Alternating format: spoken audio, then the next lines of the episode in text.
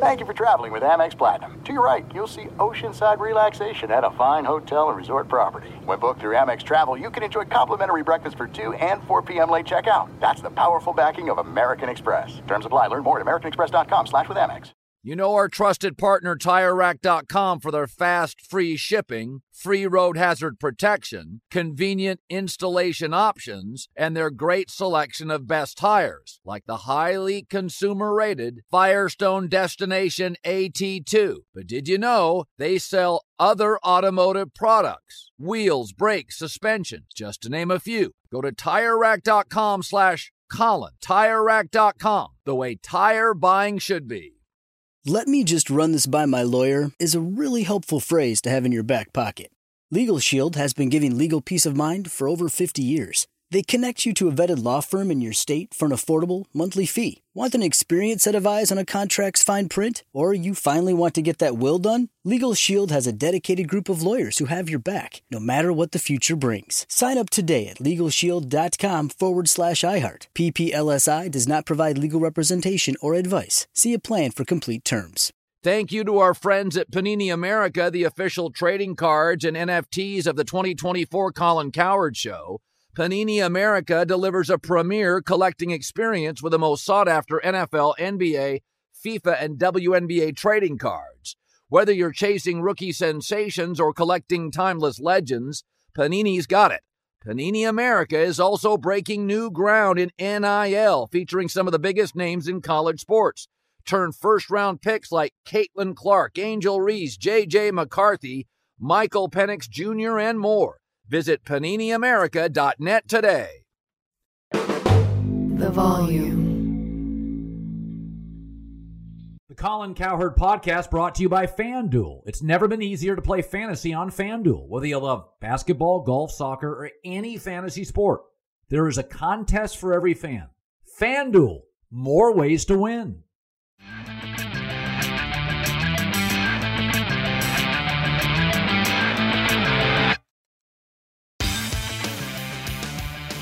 Everybody enjoyed Jalen Suggs and the Gonzaga win over UCLA?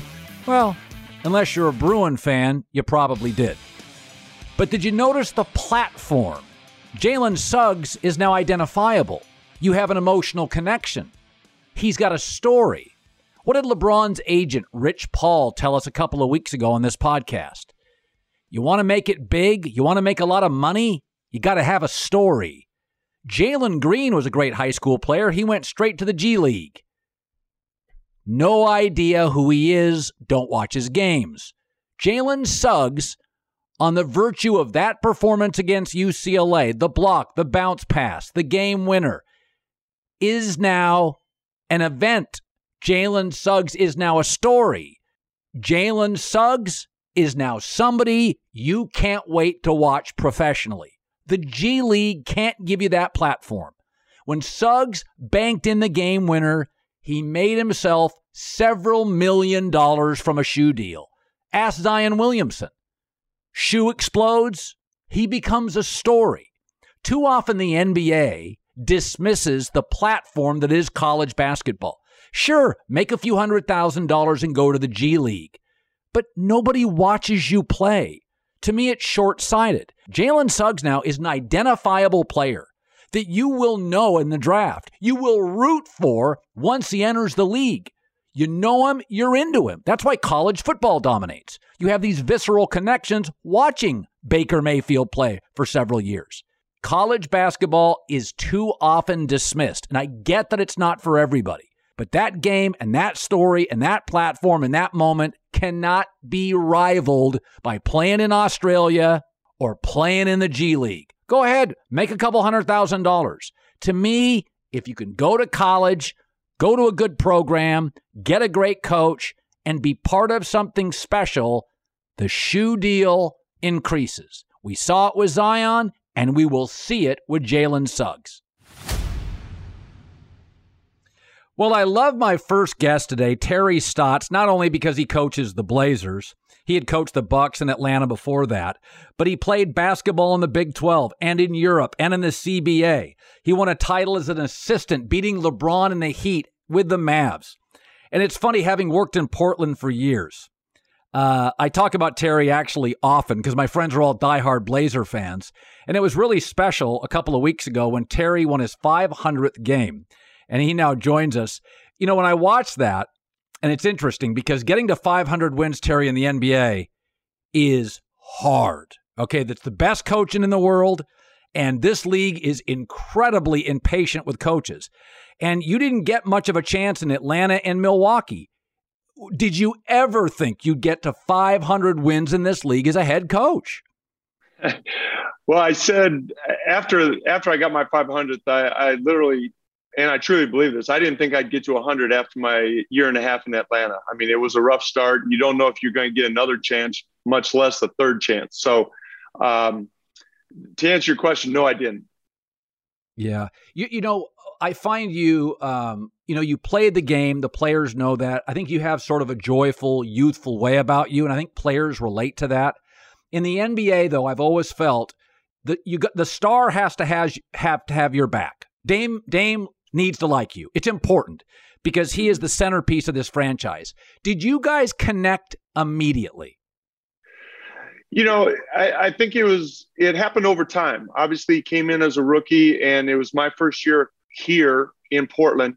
Uh, Damian is uh, a very intuitive person. Uh, he's a very respectful person, and we came into the Portland situation together, and we kind of grew into this whole situation together. And obviously, he and I are both different than we were nine years ago. But um, I think it's just over time, uh, it's like a marriage. You just grow and you grow together and respect each other and and understand each other.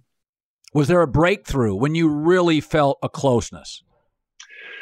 Um, you know, I remember going into his second year, and you know, obviously uh, we didn't make the playoffs the first year, and he wanted to know if he could make if he if I thought he could make the All Star team, and I said, you know, I do, but we have to win. We had LaMarcus Aldridge; he was um, the best player at the time, and if we got one, it was going to be LaMarcus, and we did win, and he did make the All Star team, and I think just having a trust in him. Obviously, he won Rookie of the Year, and um, even though we lost our last 13 games of the season, it was a growing year for him. He won unanimous rookie of the year, and and I'd like to think that we we kind of did it together. Obviously, it's his talent, but you know we've been in this together for a long time.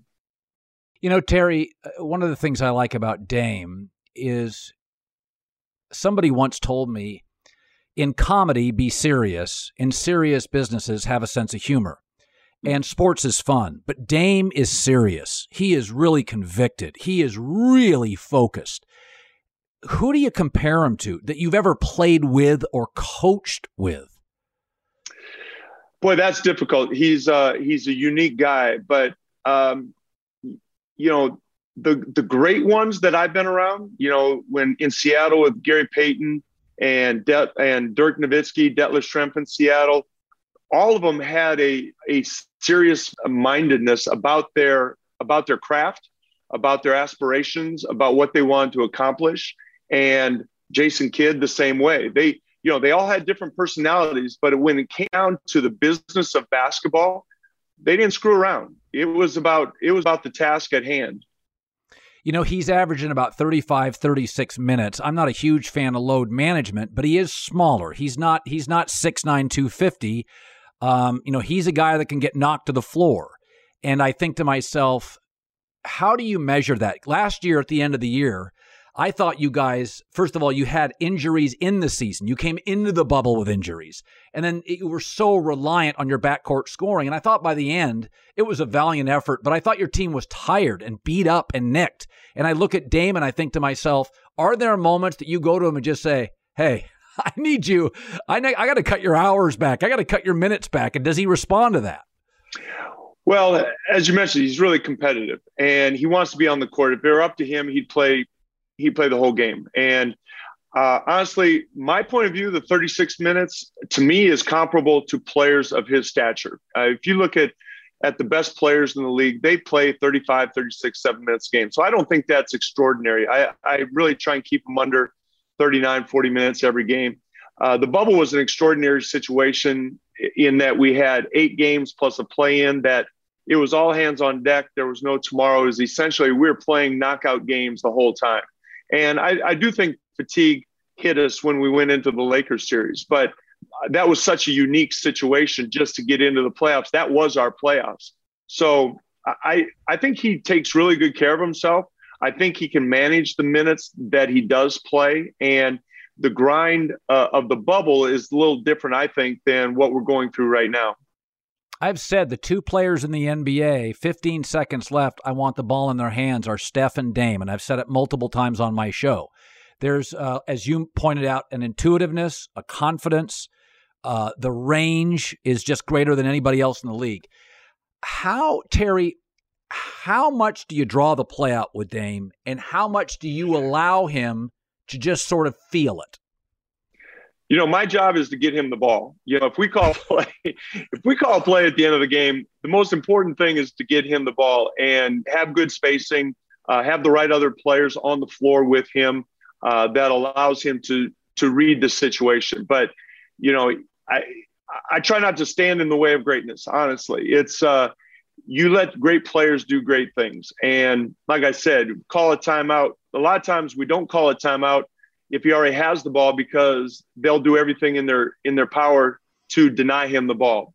So, you know, it, it's one of those situations. I learned, and that's one of the things we've learned together is early on in the first two or three years, he said, I, I need to take that shot. I need to take that shot. And so that's how I, I think that's how it's evolved. And obviously he's come through, but you know, it's sometimes I get criticized for saying, well, you know, all he does is get Dame the ball. Well, yeah, that's that's my job is get him the ball. it's not a bad, you know what? Hike it to Tom Brady. He'll take care of the rest. Um, you know, Terry, it's interesting. You childhood in Guam, you played overseas, you played domestically, and I've always said this eh, eh, that I believe this. The international players are different, especially bigs. They're very highly skilled. They go into those academies. Whereas I do believe, and this is not a knock on international players, but the domestic kids, you know, the Dames and the D Wades, there's an edge to them there's a there's a grit to them, and I don't know what it is, where it's developed. I can sense it with Dame. I sensed it with D Wade. I sense it with players. Kawhi Leonard's got some of it. When when you look at international players, you've had Enes Kanter, Nurkic. Um, tell me the the again when they come in so skilled, do you coach a European player slightly differently sometimes than domestic young player? Well, um, I don't like to paint broad strokes on guys. You know, European, uh, domestic players, uh, you know, French play. You know, it's. I think I, I think that's a disservice. I've two of the tougher-minded players uh, that I've been with. I mentioned Detlef and Dirk, and uh, they don't come any tougher-minded than those two guys. Uh, there used to be, I, I, think, somewhat of a fallacy that international players were soft. I, I disagreed yeah. with that. Um, you look at Toni Kukoc and you go through uh, all the players from the former Yugoslavia. Those are tough-minded guys, and they, you know, they they went through some tough times. You look at Vlade and and uh, Peja. I was lucky to be with Peja Stojakovic. So I, I don't like painting uh, a broad strokes picture on personalities, but I will agree with you that there are guys in this league, Gary Payton, uh, Jason Kidd, all the Oakland guys, Damian Lillard. Right. I mean, those are tough-minded guys as well, and whether it's their background or whether it's in their nature or both. Uh, but there is something to that, and it's an important part of their success.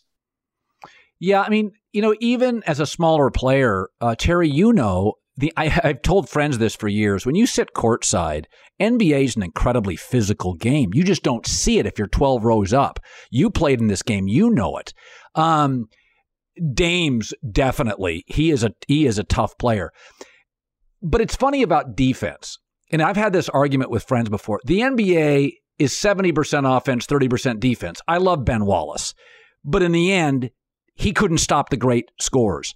How much? Because it is so difficult. At the college level, Terry, I may go through a whole season as a, as a college player and face one NBA guy. In the NBA, if you if you don't give an effort on the defensive end, you'll score 28 and give it up. How do you look defensively? The knock on Dame is not a great defensive player. how much effort do you demand? How do you look at the defensive side? I remember you, if, when I, as I recall, you were a hard nosed, maybe not Jerry Sloan, but a hard nosed defensive player. What do you demand from the defensive side from your players?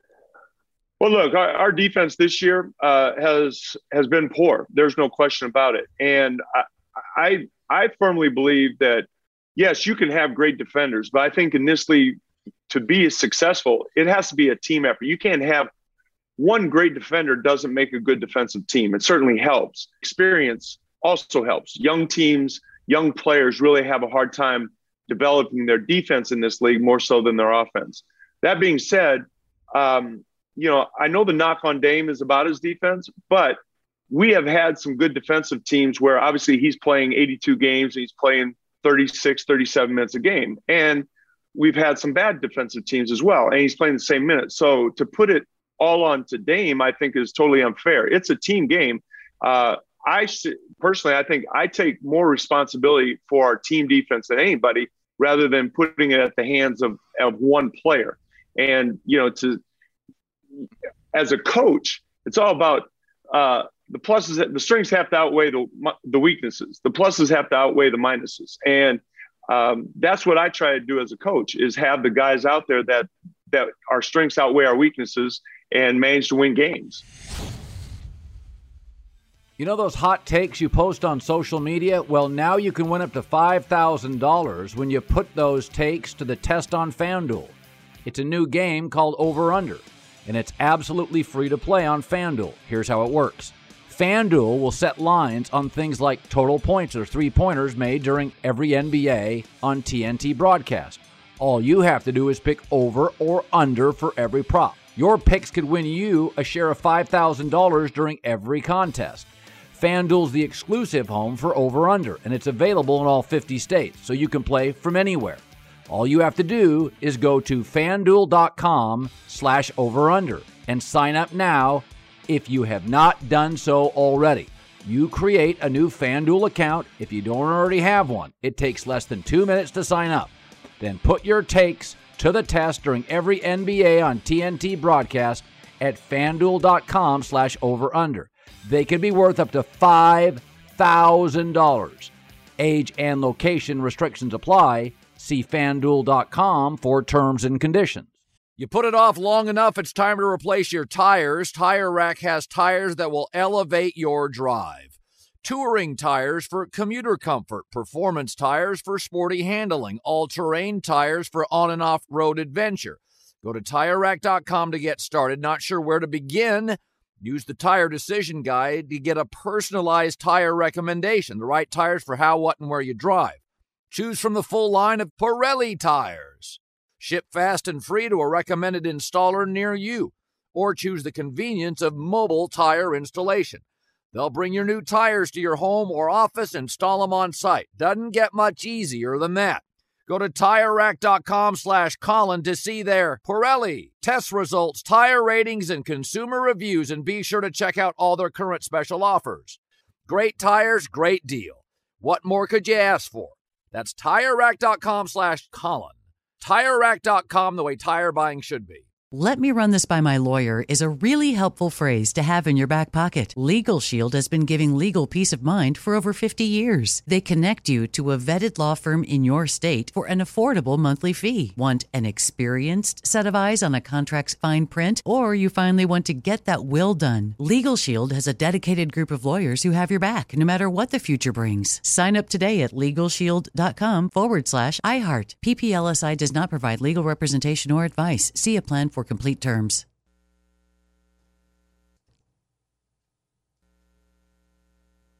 There's no distance too far for the perfect trip. Hi, checking in for. Or the perfect table. Hey, where are you? Coming! And when you get access to Resy Priority Notify with your Amex Platinum card. Hey, this looks amazing! I'm so glad you made it. And travel benefits at fine hotels and resorts booked through Amex Travel it's worth the trip. That's the powerful backing of American Express. Terms apply. Learn more at americanexpress.com slash with Amex. Hi, let's talk about Pro Plan Sport. Pro Plan Sport is advanced nutrition made to fuel strength and stamina in active dogs like yours. So, whether you're heading out to explore a new trail or looking to set a personal best on your daily run, start your journey off right with the high performance fuel your dog needs to keep pushing you every step of the way. Pro Plan Sport. Discover the power of advanced nutrition for strength and stamina at ProPlansport.com. That's ProPlansport.com. Terry, um, Portland's one of those markets. Um, I thought years ago, I thought they could get a super team because of Nike. Jordan loved Portland. It could happen. Uh, by the way, if it wasn't for some injuries to Greg Oden, Brandon Roy, th- th- it could be a whole different Blazer story. Sam Bowie, you guys have had three horrible breaks from players and injuries, but it's not a likely destination for a super team. That said, you were an assistant on the Mavs team that beat LeBron in the Heat. Let's go back to that secret sauce of that team. JJ Barea and Jason Kidd it was a really interesting mix of players. Take me into the coaching assignments before that series started and your mission with the Mavs to beat LeBron. How did you view the series? Well, you know, we had some vets who were, you know, you look at Jason Kidd and Dirk and where they were in their careers. And um, first of all, before I get into the coaching, I, I just want to say what, how happy I was for those two guys in particular for their careers and to have, they're both Hall of Famers and to have a, have them both win a championship the way we did it, it was extremely special for everybody. Uh, from a coaching standpoint, you know, Dirk carried us, but we were a very smart group. I mean, you look at Jason Kidd was one of the smartest players uh, I've ever been around, and you have Dirk Nowitzki, and and then the whole host of complementary players. And to get to the finals, we had almost everybody on that roster contributed in some way to either yeah. get to the finals or to win the finals. And that was that was a testament to Rick and how he could manage a game and manage a team. But going into the finals, uh, it didn't look good. We, you know, we lost the first one. We were down two one, uh, but we uh, we wanted to make LeBron work. You know, and I think Jason Kidd in particular, but everybody, Sean Stevenson tried to make pick him up, make him work, uh, use some energy. Um, offensively, we played through Dirk. We did what we did. Dirk, uh, Dirk was just phenomenal throughout that series. But uh, to win a series like that against um, against Miami, we had to play both both ends of the court really well, and you know we did, especially the last three games.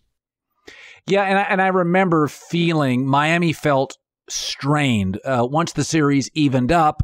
Once you guys took command of it, you, I, I felt last night over the weekend watching Gonzaga UCLA, I kept thinking, God, UCLA can't keep making all these tough shots.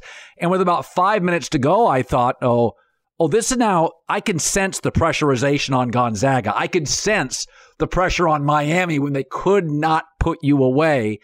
You would love to put that kind of pressure on LeBron and the Lakers. Daryl Morey was on a couple weeks ago and he said, you know, Colin, when I was with Houston, we built our team to beat Golden State. We knew we couldn't win the title if we couldn't get through them. Is that dangerous? Or do you look at it and think, listen, we got to figure out how to stop LeBron? Otherwise, we're not getting to the West. How do you view it in the Western Conference playoffs?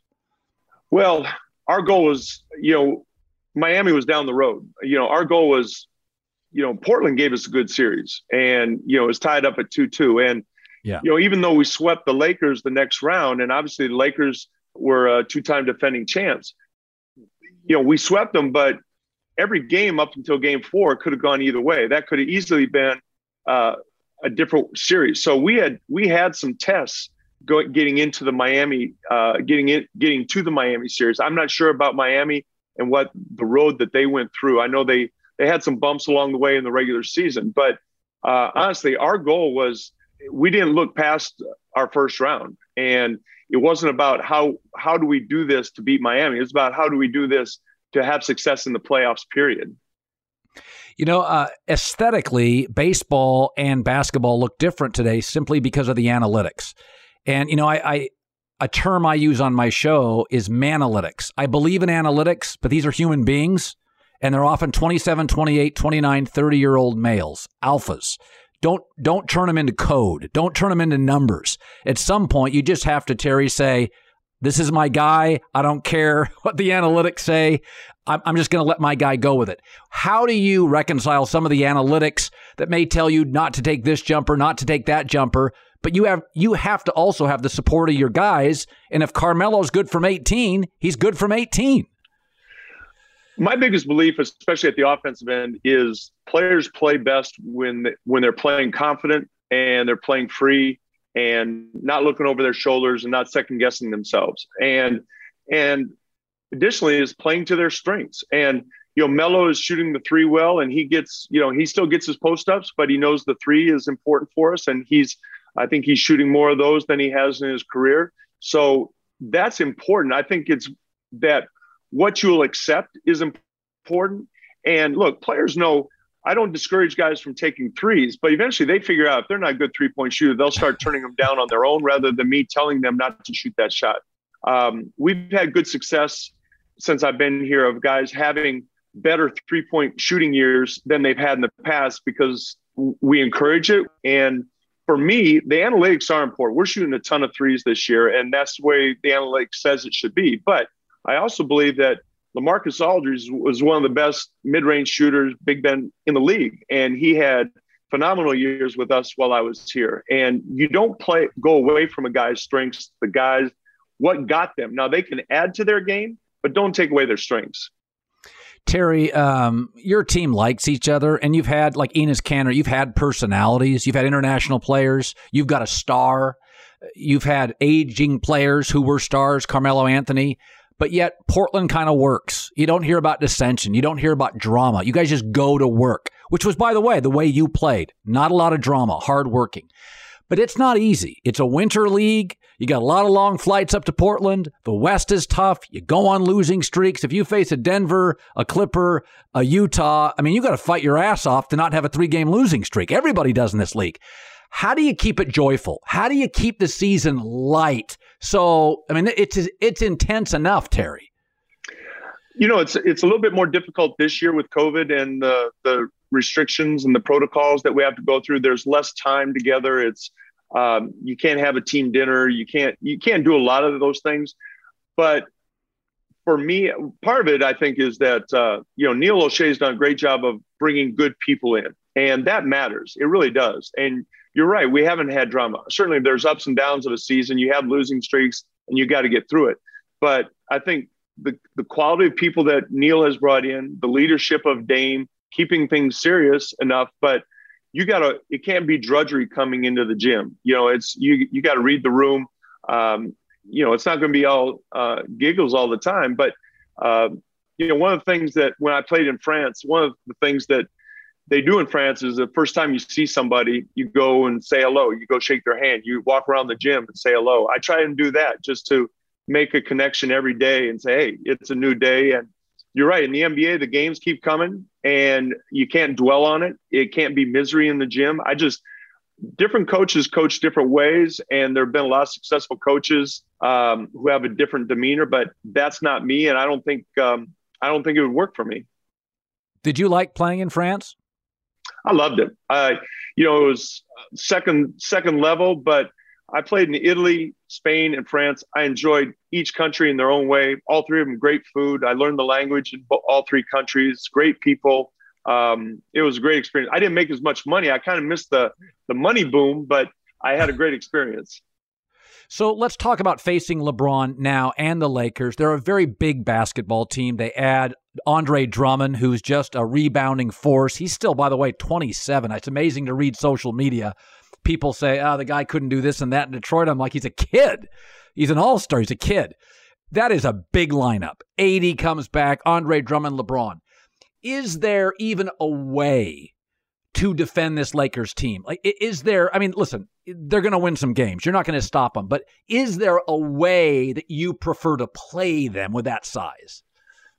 Uh, it's difficult. Uh, there's no question. Uh, you know, we beat them in game one. And to be honest, they're very similar to last year. And we beat them in game one in the playoffs.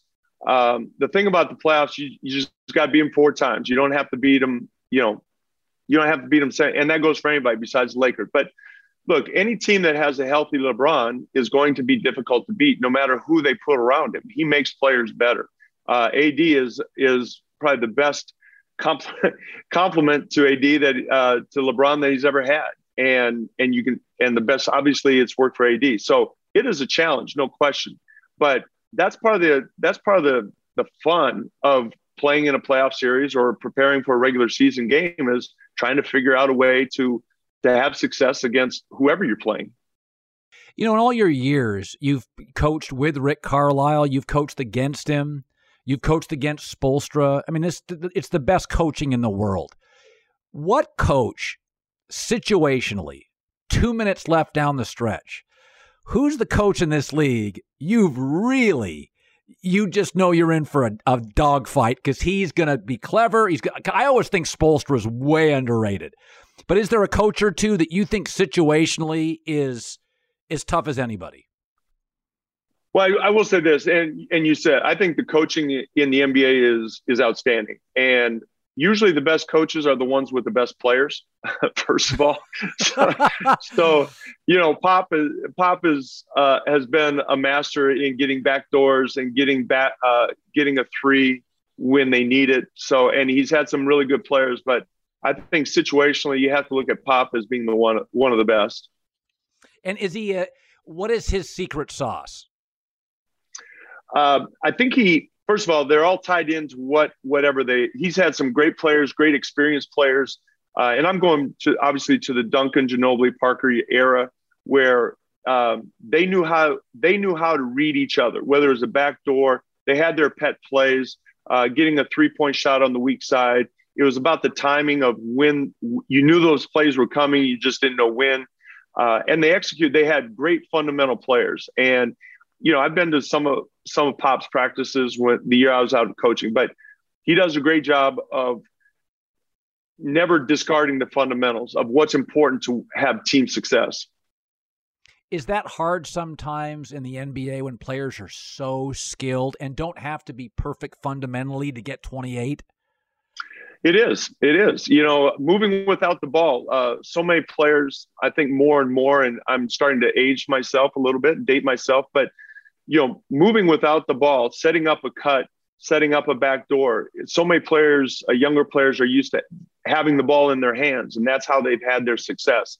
So uh, I thought Pop's teams really moved well without the ball. They set themselves up, uh, and they had great passing. And players today are so talented with the ball, dribbling, passing, shooting, that the the other part off the ball, the screening, the cutting, sometimes gets lost.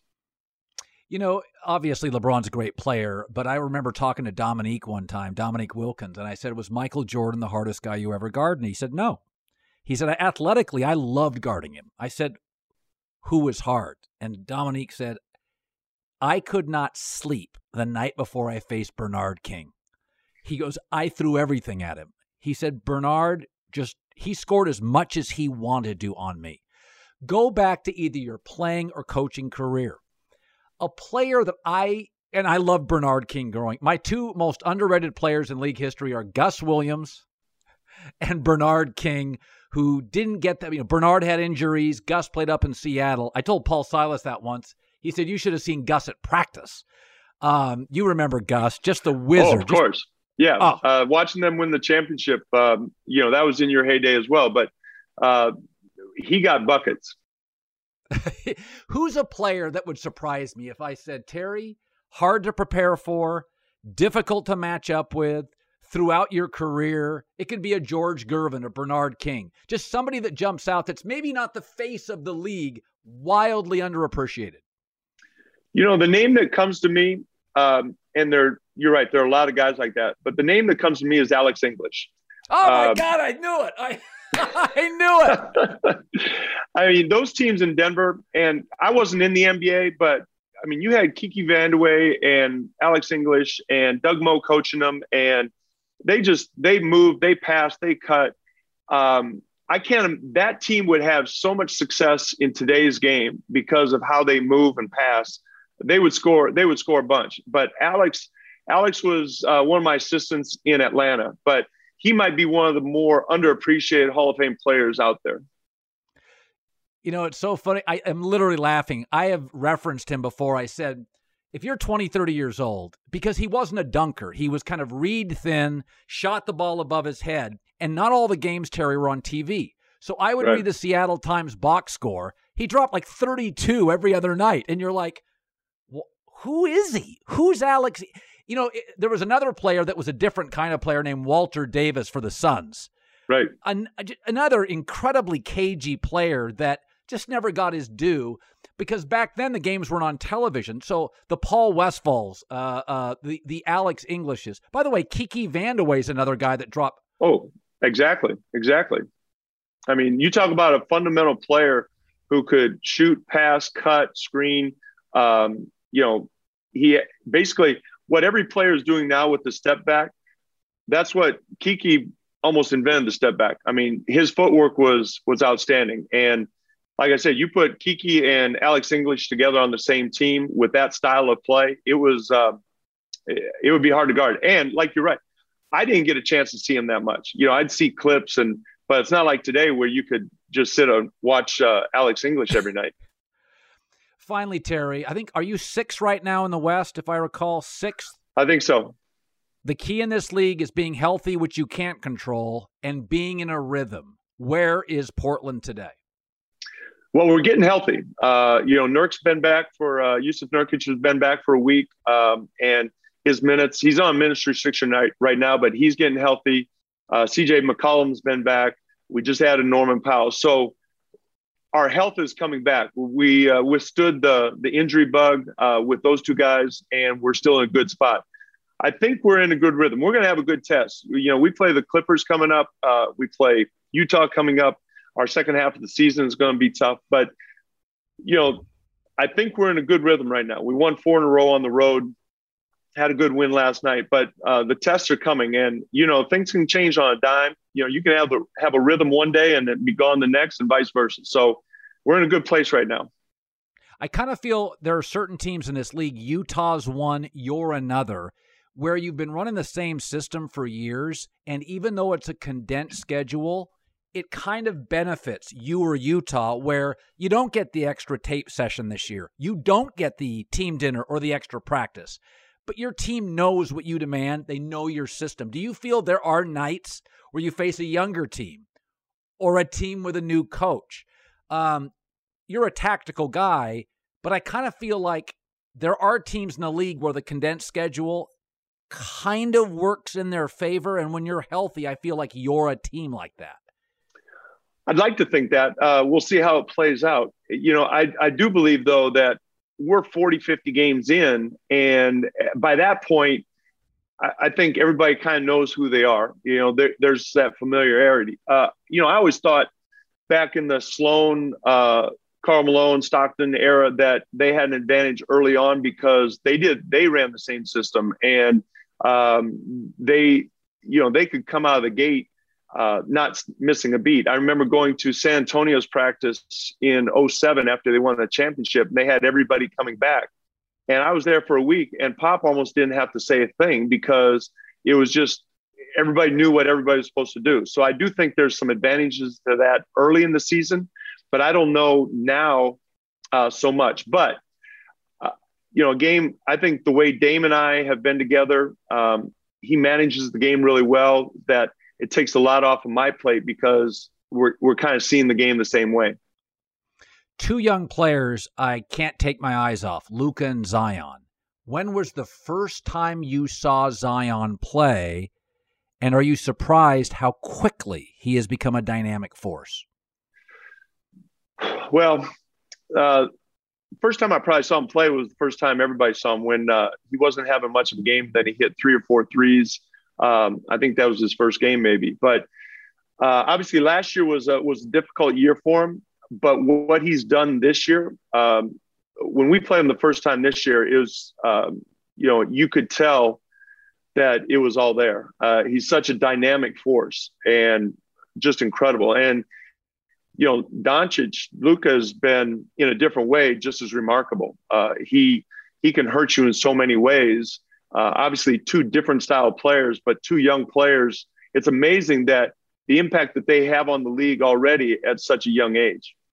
Yeah, now that Luka can hit threes, and I said this the yeah. other day, at his age, it wouldn't shock me if somebody said, "Yeah, he ended up being the second highest scorer in league history." I'd be like, "Yeah, he averaged 29 points for for 18 years."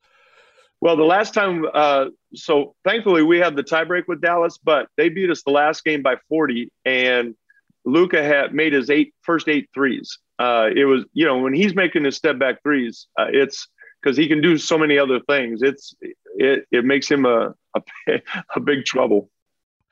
Terry, great talking to you and meeting you. Good luck the rest of the way. I always have a soft spot for the Blazers, and congratulations on your success. Colin, thanks for having me. I enjoy listening to your show and watching your show. So keep up the good work. You put it off long enough, it's time to replace your tires. Tire Rack has tires that will elevate your drive. Touring tires for commuter comfort, performance tires for sporty handling, all terrain tires for on and off road adventure. Go to TireRack.com to get started. Not sure where to begin?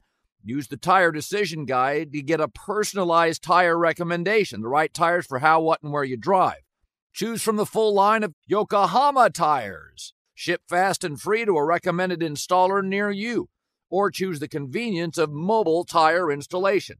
They'll bring your new tires to your home or office, install them on site. Doesn't get much easier than that. Go to TireRack.com slash Colin to see their Yokohama test results, tire ratings, and consumer reviews, and be sure to check out all their current special offers. Great tires, great deal. What more could you ask for? That's TireRack.com slash Colin. TireRack.com, the way tire buying should be. Let me just run this by my lawyer is a really helpful phrase to have in your back pocket.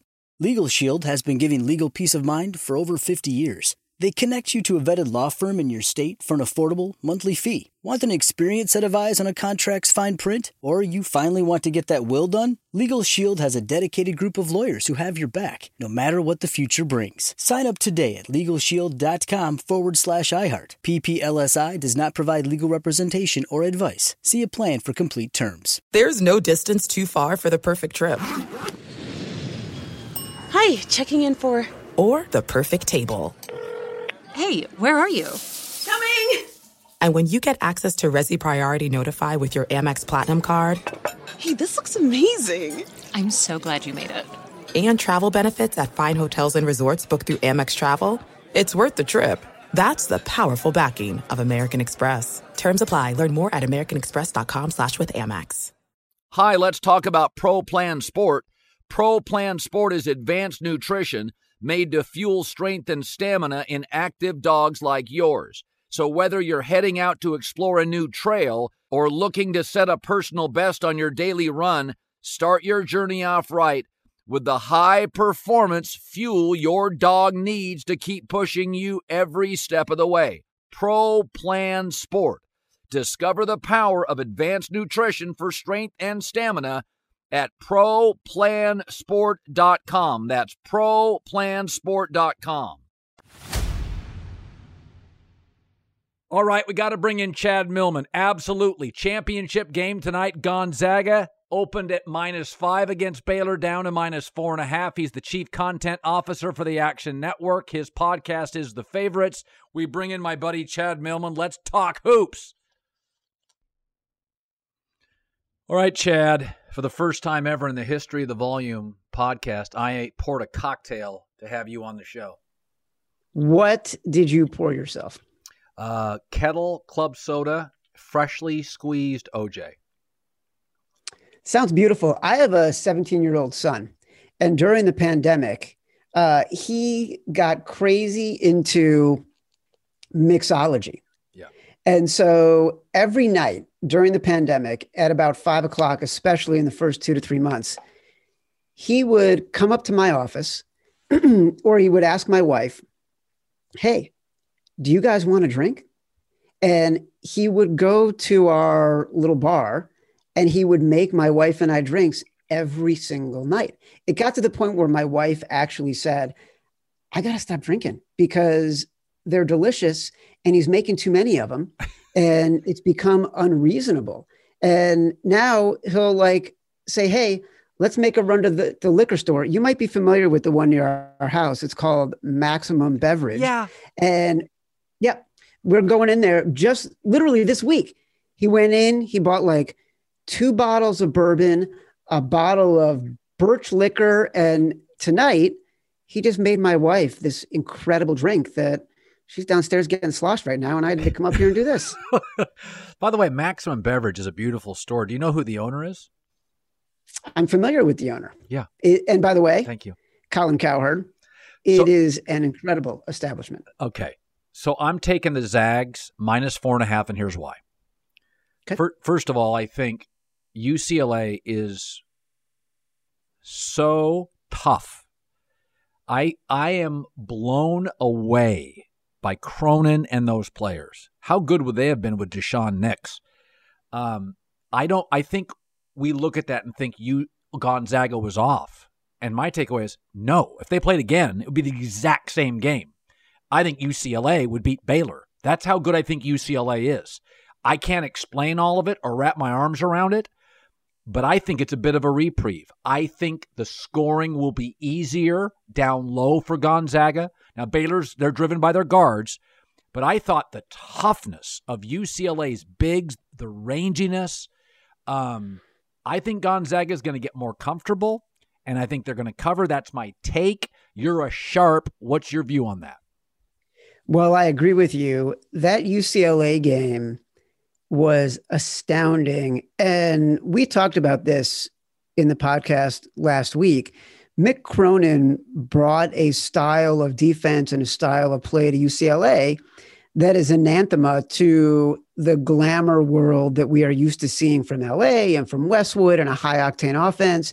This is a team that can score. And you're right. If they had had all their players, the full complement of weapons, who knows how good this team could have been. But they were so tenacious. And obviously, they had a hard time stopping people in the post. That's a virtue of sort of the size, and Cody Riley was by himself, but that was an unbelievable game. And I agree. As soon as it was over, I thought to myself, this number is going to move in Baylor's direction. And if you like the Zags, just wait. Just wait for it to shrink a little bit more because the value is going to be on the Zags because of how well Baylor played and how close this UCLA Gonzaga game was. So I have a source inside the UCLA staff, a good source. And going into the game, their takeaway was you got to put a body on Gonzaga because you'll hang with Gonzaga and they're fun to play. They're up and down the court, and players like that. And you'll be like down three, down three, down three. And then you look up and you're down 13 so UCLA is like, no, we're going to walk that ball up. We're not going to get into a run because it's fun and we'll hang with them. But what we have to do is make every possession difficult. And I have this feeling that Baylor, because they've got really clever guards and they're athletic, they're going to run a little bit with Gonzaga.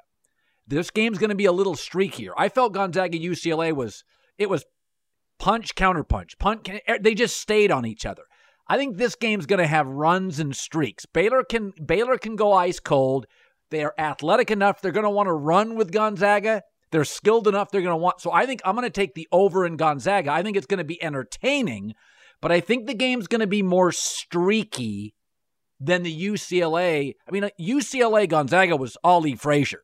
I mean, it was just yeah. nobody felt like they dominated for a long stretch. So again, my takeaway is the over and Gonzaga. So let's level set here. The the game opened Gonzaga as a five point favorite. Yeah. It got bet down to four and a half. It's trending towards four, which means that bets generally are coming in on Baylor. The game opened at 160 as a total. It's been bet down to about 159 and a half. Uh, and to me, you said it best UCLA Gonzaga was Ali Frazier. There was a moment I was on Gonzaga uh, at minus 14. So was I. I thought they were going to run him out of the gym. And I thought UCLA had sort of caught the right teams at the right time.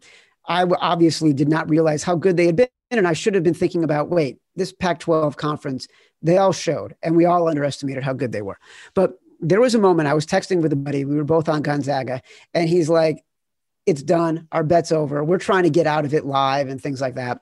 I'm like, listen, I don't think it's over. Here's what's going to happen because Gonzaga, UCLA had taken Gonzaga's punch and they were still, they played as well as they could and they were down by one and a half. At halftime, I said, Gonzaga will be up by 10 at the 10 minute break. It's going to come down to free throws. At about 11 minutes, Gonzaga was up by seven, yep. and it looked yep. like they were about to run away with right. it. And then all of a sudden, UCLA just climbed. Cody Riley hit a couple shots, like climbing, climbing, climbing. I agree with you. That's all setting up to say, I agree with you. Baylor, look, they're three guards, and you got to stop Gonzaga on the perimeter, right? And in Butler, Mitchell, and Teague, especially Mitchell, like best defensive player in the country on the perimeter, they are going to have a hard time scoring. But I do think what Baylor can't do is stop Gonzaga down low, which is what yep. UCLA couldn't do either. I would agree with you on the streaks. Here's some interesting perspective. If this game had been played in December, they were supposed to play in early December, four months ago. Gonzaga was a two and a half point favorite. The total was 155. Now Gonzaga opens about two and a half points higher. The total is about five points higher. I'm with you on the over. Like you cannot at this point in the season with these two teams running the way they do and Baylor regressing back to shooting as well as they do, you can't not bet the over in this game. You know, it, it is there is coaches look at tape. And you know, Mick Cronin looks at tape and just says, "Listen, we can't get into it. We can't. We got to walk the ball up. We we just don't have the NBA skill. And if you watch the game, Gonzaga scored a lot of easy buckets early. Easy meaning they were translating their dumps down low into points, and UCLA kept hitting tough shots. and like you, about eight minutes into the second half, I'm like, this isn't a this isn't drying up. They're just hitting tough shots. These are good players. But I do think there's a psychology where a coach looks at film and says, okay, we can do this and we can't. I think Baylor will look at film and say, we can go up and down the court with them. We can go up and down the court. I don't think UCLA ever felt that. I think UCLA knew, Barkley said this too. Like, if you want to run with Gonzaga with UCLA's personnel, that's a that's not going to work out. I think Baylor feels they can run with them. And by the way, probably can in spaces. You know, the other thing I thought about, Chad, is that this Gonzaga team would be done without Jalen Suggs. What's really interesting about Gonzaga is they've always been this three star, occasional Euro four star program, and they still are. And then they inserted a five star player. If you look at Jalen Suggs last night, that's the difference the block, yeah. the bounce pass, the shot. Yes. This is this is a Gonzaga team that looks exactly like the Gonzaga teams that would be now watching UCLA Baylor. But it shows you the value and this is really interesting because they've now just signed either the 10th or the 13th best high schooler Gonzaga has. They're in on two other players, or maybe it's one, meaning Gonzaga now is moving into that territory of oh, we can go get a Jalen Suggs. And it's very interesting because, you know, Mark Few get criticized, can't win that big game. And it's like, well, he doesn't have a top three pick. I mean, Carmelo Anthony essentially just carried Syracuse to a title. And I watched Jalen Suggs and I thought to myself, if this is the new Gonzaga, so I get Few's coaching, three star guys, great system. Oh, and I get a star. I'm like, the next, I mean, this, this to me is not random. It's like, is Gonzaga the next basketball power? I think they, I don't think it's next. Look, they're, they're 31 and 0. This is a dominant team that has won prior to last night, had won 29 games in a row by double digits. In the Western Conference Finals, in their uh, in their conference finals against BYU, they were down by double digits and then won by double digits. This is already a dominant team, and this will it's it's so interesting. They win, they're going down as one of the greatest college basketball teams of all time, and there will not be a is this the next basketball power? It is the current basketball power, and there's nothing Duke can do about it. There's nothing North Carolina can do it. Kansas can sign Bill Self to eight lifetime contracts. There's nothing they can do about it. This team has established itself as a basketball power. And you're right about Jalen Suggs. He's built like a professional athlete. He is not one of these 18 year old kids who comes in and is super talented, but is gangly. And in three years, you see him in the NBA and you're like, wow, that guy is really filled out he's already filled out. And you mentioned the block and the bounce pass right before that, because I was watching this game with one of my kids, and he had a dribble drive, turnaround, fadeaway jumper. Yes. stemmed the bleeding for Gonzaga. The next series down was the block and then the bounce pass. And I said to my kid, this is a sequence that defines the game and defines his career. And then he goes ahead and hits that game winning three, which blows everything out of the map. But that was him saying, I'm ready for the moment. I'm not afraid of it. He had been punched literally in the chest, was struggling. He was magnificent. You know, I thought another story, um, and I don't, I don't recall a Sweet 16. I haven't watched this much college basketball in a long time. I, I don't even know why it is because I do think the sport is struggling with keeping its best players. But I'll, I'll throw a, you know, the, the, two things jump out to me. The fact that Calipari turned down UCLA and couldn't get into the tournament, and Cronin gets into the Final Four. The second thing is, I think too often the NBA dismisses college basketball as a great marketing platform. Jalen Suggs made himself an extra few million last night because now he's a story. And that's how that's what happened to Zion. Shoe explodes. He's a story. That's where Nike pays you more than LeBron's contract. You don't get that in the G League. Like I thought Jalen Suggs was good for college basketball. Like if if if I'm a parent, I'm like, you're not getting that in the G League. You're not getting that store. I will buy, I will literally go watch Jalen Suggs play in Los Angeles off that game last night. I thought it was not only good for Gonzaga, I thought that was a defining platform moment. Like, college isn't for everybody. I get it. But you're not getting that platform and that story in Australia. You're not getting it in the G League. You, just your thoughts about how big the game was. And it kind of trans, transcended college hoops. It just felt bigger than that. Well, look, it is a game that college basketball needed. It's been a really fun tournament. You've seen the Ohio's, you've seen the Abilene Christians, you've seen the Oral Roberts. They won their games, but then it kind of played out. UCLA and Loyola were the anomalies in this tournament, yeah. right? Because you were seeing generally chalk was winning. Michigan advanced, Houston advanced. Uh, obviously, Gonzaga and Baylor advanced.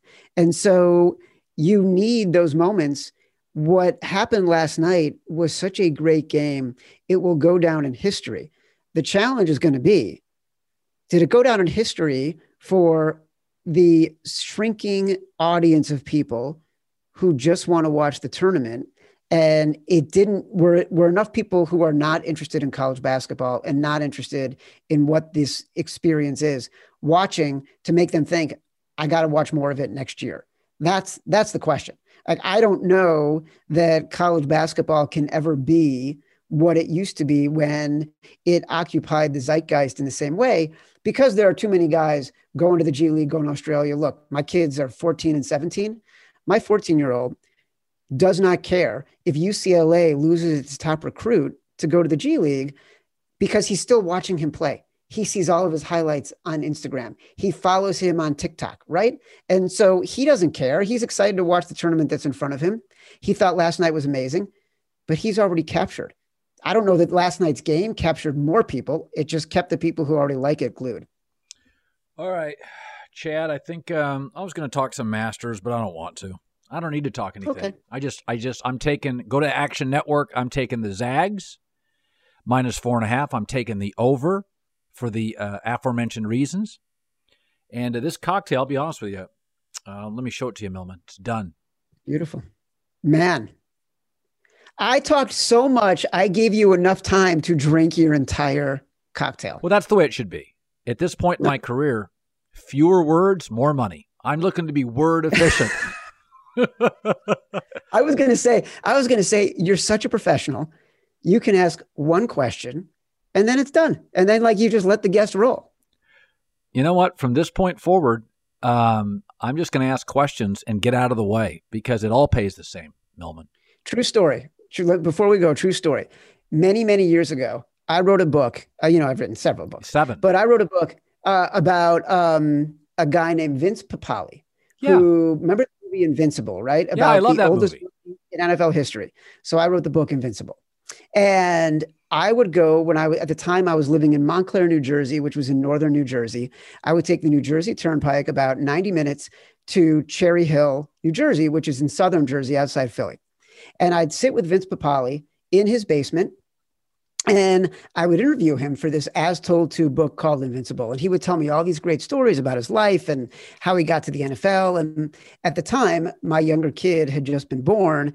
And I'd go down there and I'd turn on the tape recorder. And sometimes I was so tired after being up all night and then driving, I would fall asleep in the middle of the interview.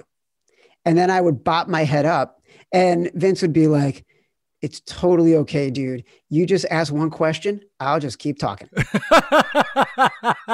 By the way, I think Greg Kinnear was Dick Vermeil in that movie, if I recall. Yes, he was. Yeah. That Greg Kinnear, Mark Wahlberg, Elizabeth Banks. Yeah, look up that story, folks. Um, that that's actually a top ten sports movie. My favorite. Great movie. Great movie. Great movie. He's a bartender. Um, my favorite. Not that anybody cared. My favorite sports movie of all time is Miracle. I think, and I'm not a huge hockey guy, although I do watch the NHL playoffs. The other day, I said my second favorite sports movie. It was a baseball movie. Oh, oh, Moneyball. I, Great movie. Oh my God, uh, just an incredible movie. I got to tell you, that movie, the the book you wrote, is a top five sports movie. It is a great story about humanity and the love of something. Just for people that have never seen it, give the name of your book and just tell them the backstory on this because it's fascinating. Go see the movie Invincible. It's amazing. You don't even need to buy the book. Go see the movie Invincible. Vince Papale was a uh, teacher and coach in outside Philadelphia. And he had been an incredible athlete. He had gone to college on a track scholarship. Yep. He had been a great pole vaulter. And um, he was playing semi pro football. And he was an amazing athlete, super fast. There, and by the way, in these leagues, guys like Joe Klecko, who played at Temple and then went on to be a great player with the Jets, he was playing in these leagues too. So there were some pretty elite players in there, but these are sandlot leagues. And he eventually caught on. I think he got a, a, tryout with the World Football League and might have played a couple games, so he got some notice. Then there was an open tryout for the Eagles when Dick Vermeil took over as the coach. He had come from UCLA. And Papale was so fast he made the team. He made the team as this basically walk-on wide receiver, and he was just a special teamer. He was he was the gunner of gunners, yeah. right? And he would go down the field, he would fly, throw his body everywhere. He was fearless. He still, at his age, is such an inspiration to talk to. He can. I had him come speak, do a speech for ESPN for about 500 people.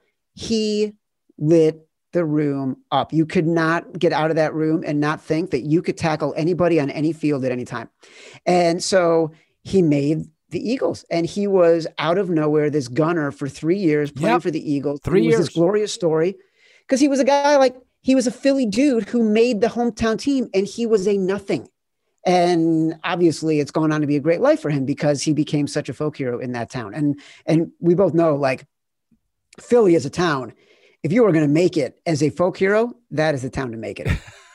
Almost all their heroes are folk heroes, really. That's true.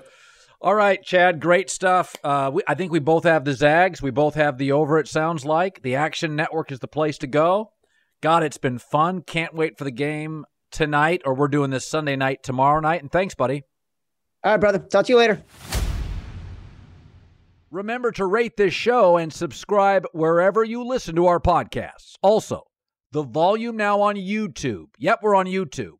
We'll be uploading new episodes and clips daily, including some past interviews and moments from all of our shows. Please go subscribe to our YouTube channel at youtube.com backslash the volume.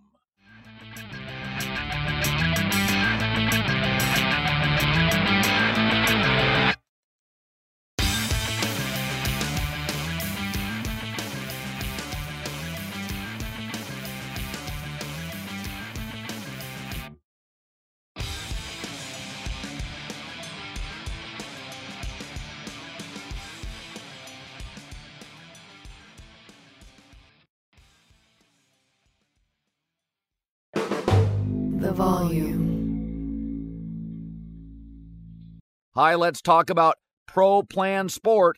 Pro Plan Sport is advanced nutrition made to fuel strength and stamina in active dogs like yours. So, wherever your next journey together takes you, start it off right with the high performance fuel your dog needs to keep pushing you every step of the way. Pro Plan Sport. Learn more at ProPlansport.com. Thank you for traveling with Amex Platinum. To your right, you'll see oceanside relaxation at a fine hotel and resort property. When booked through Amex Travel, you can enjoy complimentary breakfast for 2 and 4 p.m. late checkout. That's the powerful backing of American Express. Terms apply. Learn more at americanexpress.com slash with Amex. Let me run this by my lawyer is a really helpful phrase to have in your back pocket. Legal Shield has been giving legal peace of mind for over 50 years. They connect you to a vetted law firm in your state for an affordable monthly fee. Want an experienced set of eyes on a contract's fine print, or you finally want to get that will done. Legal Shield has a dedicated group of lawyers who have your back no matter what the future brings. Sign up today at LegalShield.com forward slash iHeart. PPLSI does not provide legal representation or advice. See a plan for complete terms.